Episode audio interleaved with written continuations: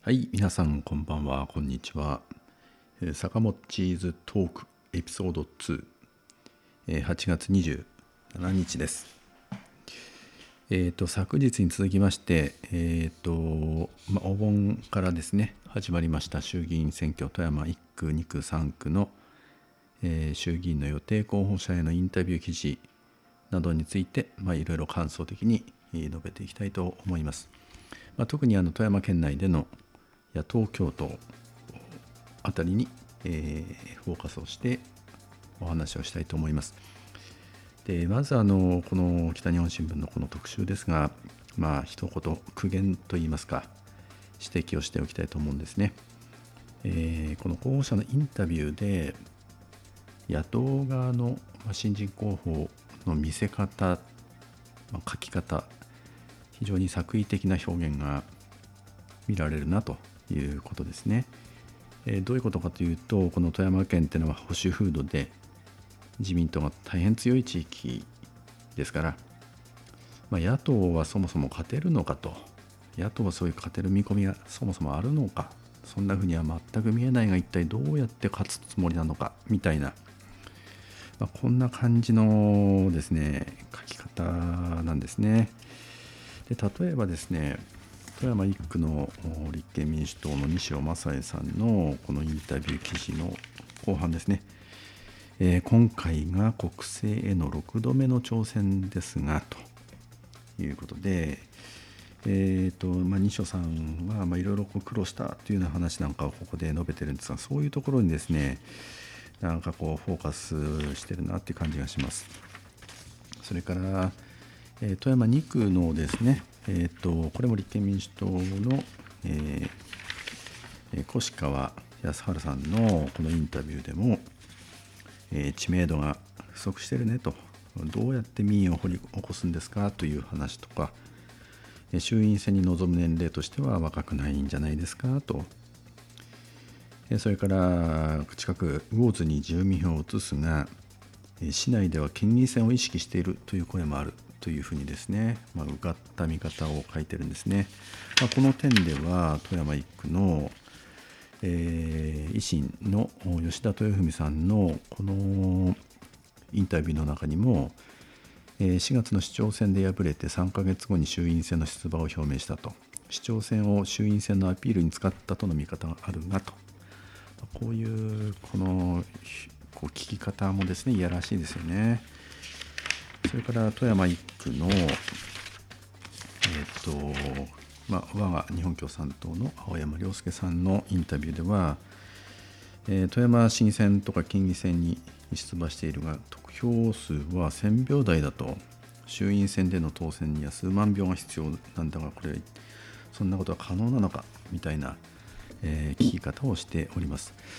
えーで今ここでは衆議院選の話をしているんですがあえて市議選とか県議選の時の得票に触れていながら一方で2017年前回の衆院選でこの青山さんは立候補していて1万、え3500票近くを取っているんですね。でこれをですねあえて変えていないというのはこれは本当に作為的だなと言わざるを得ないんです。まあ、この富山の地方紙の,、まあ、あの最大の地元紙ですからこれは見識が問われるなというふうに思います。で富山3区の私についてもですね、えーと表現としては、えー立花さんと争った14年17年の衆院選では10万票以上も大差で負けてるじゃないですかと、えーそんなそんなね大差をこうひっくり返して勝てるんですかと言わんばかりのですねそういうインタビューでした。でこれらの記事というのはこの全体の印象ですが、え勝てるのか勝てないのかとか、え有利なのか不利なのかとかですねそういった角度の書き方が非常に色濃く出て、えおります。でやっぱりこの選挙に向けてそれぞれの政党や候補者が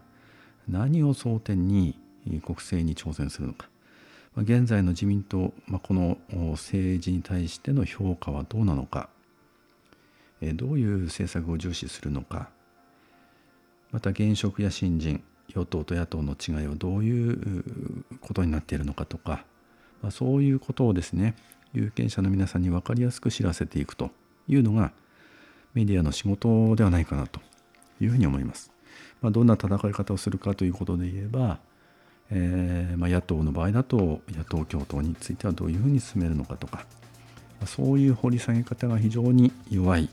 ま残念な記事だなというふうに言わざるを得ません。でところでですねこの野党共闘とはどうあるべきかということなんですが、えーま、この安倍政権以来ですね、えー、今日の菅政権も、ま、多数の議席を背景にして、え、憲法を破壊する、え、一権主義を破壊する国民のことを考えずに、まあ、強権的な政治に突き進んできたわけです。でコロナ対策でも無為無策とで森友賭けあるいは桜を見る会こういった政治の私物化ですね、え、それから選挙買収などなど、ま、ひどい政治なんだということでこういう政治を変えるためには野党の違いを乗り越えて団結していく、まあ、この道しかないんじゃないかということがですね、まあ、この56年の間にはっきりしてきたと思います。でまあ、例えば候補者の一本化という問題でもそれぞれの党の事情というのはあるわけですから、まあ、それぞれの党が対等平等に話し合いをして、えー、話を詰めていくとで例えば候補者の場合だとですね、ま、今回の選挙ではうちの党が取り下げますと。しかしまた次回はね協議していきましょうじゃない。行こうじゃありませんかとか。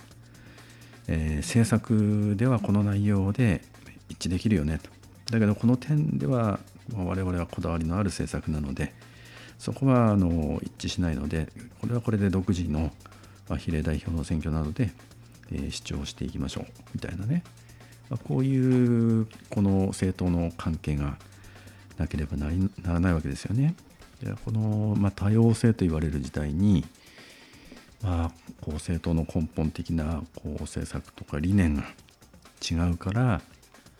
あ、一緒にやれないなというふうなことを言っていて、まあ、目の前にある自民党の政治をこう変えていくという戦いがですねこうバラバラになってしまうとこうなるとですね自民党を利することになってしまうわけですよね。だからあの党のこう成り立ちとか歴史とか勢力の違いとか組織構成員のこう数の違いとかねいろんな差がある違いがあるんですけれどもそういう違いを乗り越えて、えそれぞれの政党野党が対等平等な関係で、えー、協議をしてそして、えー、この総選挙に向けては共通の政策を作っていく。それから政権の在り方をどうやっていくのか。これを見定めて確立していく。でその上で選挙協力をしていくと。こういうことになっていくのが、えー、ベストだというふうに思うんです。ただ残念ながらあのこの富山ではね、えーまあ、立憲民主党さん、えー、富山県の本部、まあ、西尾さんがトップなんですが、えー、こうね、野党共闘というのはこれはあの本部の方で決めることなので、えー、我々はあ手出ししないとあの何も言えないと、まあ、こういう対応にとどまっているわけです。しかしこの野党共闘というのはこれは確実に前進をしてきているというふうに思います。えーまあ、この間最近のことで言うと横浜の市長選挙ではえ立憲民主党推薦の候補者に対して共産党や社民党などが、え支援をして、えそれで自民党、まあ、菅さんがね応援する、え候補者を打ち負かすという、まあ、画期的な勝利がありました。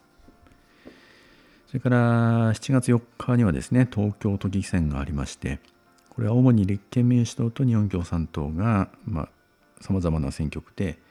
えー、協力を行って、えー、住み分けやあるいは、えー、支援、えーまあ、いろいろグラデーションがあるんですけれどもあの協力協力を行ってですねそれで、まあ、日本共産党はこの3回連続でこの都議選を勝利をして、えー、今回は、えー、改選議席1増やすと。野党第一党を維持をしそれから立憲民主党さんも大きく前進をすると。立憲民主党共産党などの野党勢力で、えー、東京都議会の臨時議会を招集する権利を勝ち取るという画期的な結果をもたらしました。これ野党共闘がなければ、えー、勝ち取ることができなかった結果です。でそれからさらに遡ってですね4月25日には国政選挙の補欠選挙再選挙がありました。北海道の衆議院2区の補欠。それから長野の参議院選挙区の補欠。広島の参議院選挙区の再選挙があってこの3つともですね全て野党が、え候補を統一して一本化して、え勝利を勝ち取ると、え野党共闘がきちんと行われて、え自民党勢力に1対1の対決構図一騎打ちになって、えそういう本気の野党共闘ができれば、え自民党候補を打ち勝つに打ち勝つことができるとまあこれは衆議院選挙の小選挙区でも同じことが言えるわけですね。でまあ、こういうですね共闘が今着実に前進をしてきているという状況になっています。まあ、党本部間では4月27日だったと思いますが、えー、枝野代表と、えー、共産党の市委員長が会談をして、えー、総選挙に向けての話し合いを進めていきましょうという約束にはなってるんですが、まあ、ここはなかなかですね進んでいかないという実情もあります。まあ、共産党の側はですねもういつでもスタンバイ OK といつでも話し合いできますよと、まあ、こういうですねあの構えで野党共闘を進める立場にいます。で富山県内の野党共闘のこの数年間を振り返りますとどうだったかということで、まあ、本格的な野党共闘の選挙というのは2016年の参議院選挙でした。でここでは、えー、道与悦子さんという女性が野党共闘の候補者として、え、戦いまして、え、富山県内の野党共闘を推進するための、ま、オール富山県民連合という市民団体が非常に粘り強い努力をされて、え野党と一緒に凱旋をしたりそして選挙本番では候補者を真ん中に置いて野党各党がですね、えー、凱旋をするという形で、まあ、画期的な選挙戦を戦いました。2017年の衆議院選挙はこれは突然の解散そして直前で民進党が回答して、えー、希望の党という小池百合子新党ができましてまあ、こういう突然のですね状況の下で、まあ、共闘がこう崩れて、えーまあ、大変難しい選挙になりました。で2019年の参議院選挙は、えー、富山県では、まあ、今回今年の衆議院選挙富山1区に出る予定の西尾正也さん当時は国民民主党でしたけれども、えー、それから共産党の青山亮介さん同じく、まあ、衆議院富山1区に出る予定なんですが、ここがですね、競合したわけですね。で、まあ、最終的には日本共産党の側が青山さんの立候補を取りやめて、えー、西尾さんを富山での野党統一候補として位置づけて、えー、応援をする形になりました。でこの時はですね、えーと、西尾さんは、まあ、選挙前は、まあ、うちの共産党と話し合いに応じるということがまあ、ありませんでしたしオール富山県民連合さんも、まあ、間に入っていろいろ努力をされたんですが十分な話し合いにはならなかったと。まあ、それでも私たち共産党はですね、えー、まあ、これ一本化したということで、えー、西尾さんを自分の党の候補者のようにして扱って、まあ、必死に応援をしたわけです。で選挙区は国民民主の西尾正也さんに頼むとで比例の方は日本共産党へというですねあのビラを作ったり講演会向けの資料を作ったりと、まあ、そういう努力をしてですね支持を広げる努力をしました。でまあ、西尾さんの側からはあのぜひご支援をというふうなお願いがあったわけではないんですが、まあ、しかしですね野党共闘を、重視するという立場から私たちは、えー、そういう努力をしたわけですね。で、まあ、ちょっとがっかりだったのはですね、あのまあ、選挙前はいろいろ連合の推薦とかいろいろあってですね、まあ、私どもと会うことはできなかったのかなというふうには思うんですが、まあ、せめてですね選挙が終わった後のこう一言、まあ、お礼の挨拶とか、えー、まあ、できればねうちの党の事務所に来ていろいろありました。がありがとうございました、まあ、こういうようなですねご挨拶の一つもあればあの気持ちよく終われたなというふうに思うんですが、まあ、そういうこともなかったっていうことでね。あの政党間のいろんな実情がある。野党共闘の難しさもある、え、ですからこう政権協議とか政策協議ってできないというのはあったかもしれませんが、まあ、人間としてねあの一言あればですねこれはあの気持ちよくこう今後につなげられたんではないかなというふうに思います。で結局ですね、あのまあ、立憲民主党さんがこの、まあ、本部の方もね、なかなか共産党とこう話し合いに進まないっていうもどかしさがあるんですが、やはりですね、これ、連合との関係があって、えっ、ー、と、これ、野党共闘が進まないっていうのはね、この連合が、えー、共産党と協力をするようであれば、推薦しないというようなですね、えー、圧力がかかっているものと思われるわけですね。で、まあ、候補者の側はですね、連合の推薦がないとこう票が取れないんじゃないかっていう、こういう思い込みもあるのではないかなというふうに思います。だから連合さんからですね、共産党と一緒にやるのは近づくなというふうに言われると、ま、思考停止になってしまう、手出しができないということになっているのではないかというふうにあの想像します。まあ、いつもですね、あの野党共闘についてはこれ本部が決めることなんですというこういうお決まりの回答っていうのは、まあ、そういう実情があるんだろうなというふうに思います。ただあの少し調べてみたんですがこの連合組合員のこう政党支持の状況は一体どうなっているのかということで、まあ、いろんな資料が出ています。あの一言で言うと連合組合員のかなりの部分は自民党の支持者でありまた無党派層なんだということなんですねここに注意を向ける必要があるというふうに思います。えーと、2019年の7月の参議院選挙を受けてこの連合の組合員の皆さんがどんなふうな投票行動をしたのかという調査があるんですね。でこれはあのえっと国際経済労働研究という、まああの研究をされている、えー、そういう団体があるんですね。これ公益社団法人国際経済労働研究所というのがありまして、えー、労働組合向けの調査研修というものをこう毎年、ま、定期的にやっていて、えー、組合員政治意識総合調査というのが、ま、定期的に行われています。でその第53回共同調査というものが、まあ、ここに興味深い結果が出ているわけです。えーと、その組合員さんってのはかなりの数相当な数を調査していましてちょっと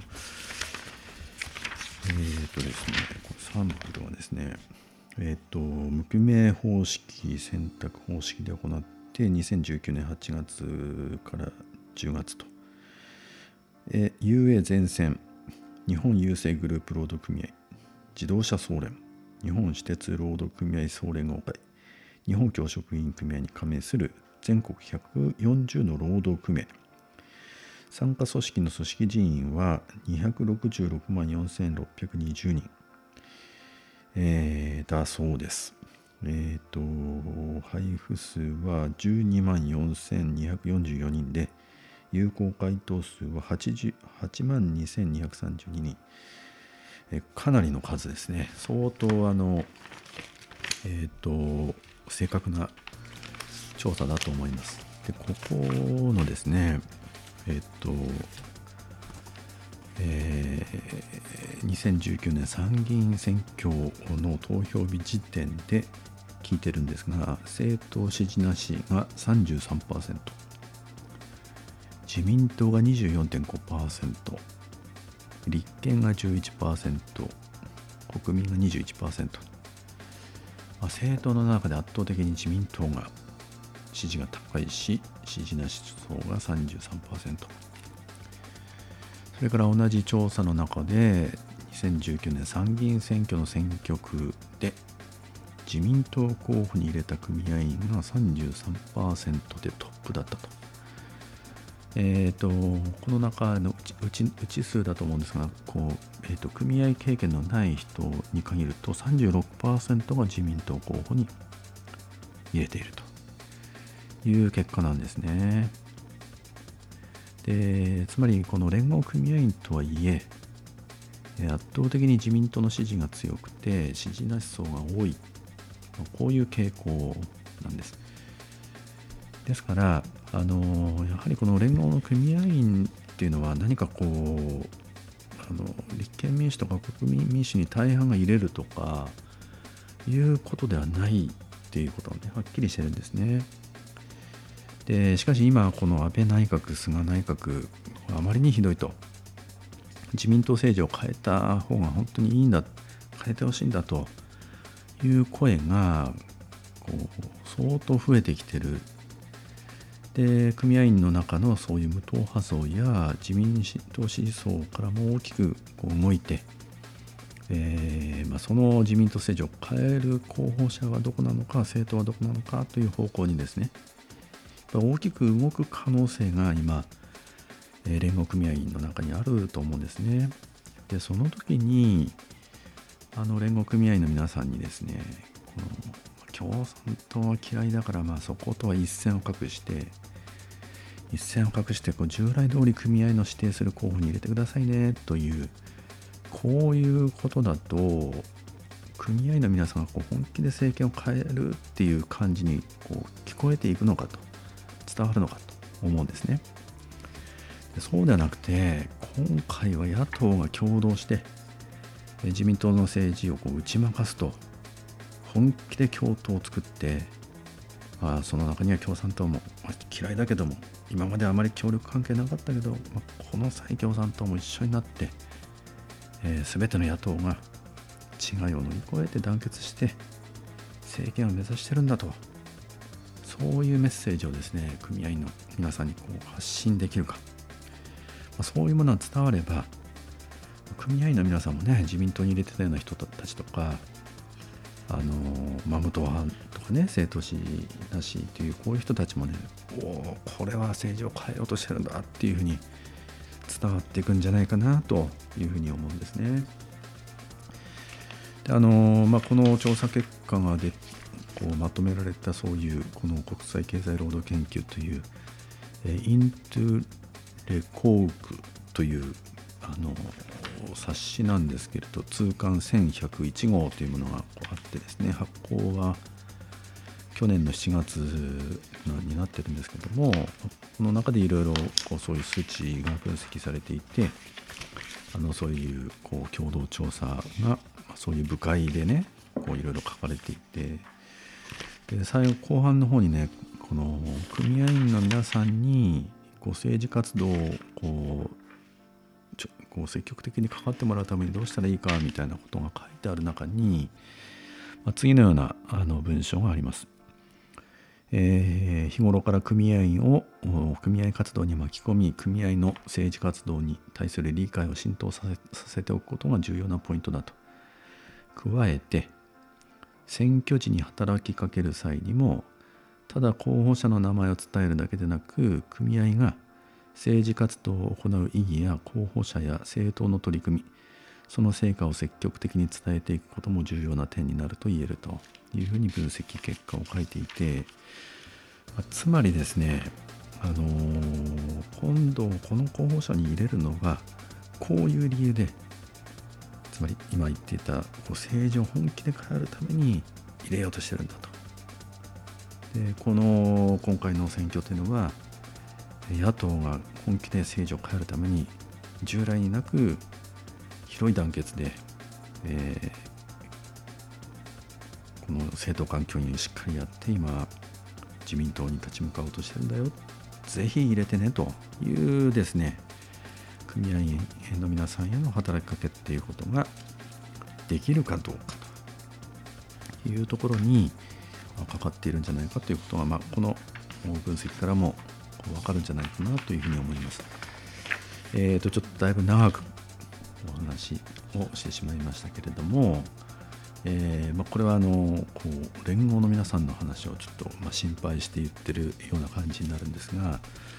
やはりあの政治をですね本気で変えなきゃいけないとの、まあ、自民党が強い富山だからねまあなかなか野党勝てないなみたいなことを言ってる場合じゃないと。やっぱりこの自民党が強い。そういう富山だからこそやっぱり本気でね野党が団結しなきゃいけないしまた団結すれば勝てる見込みがこう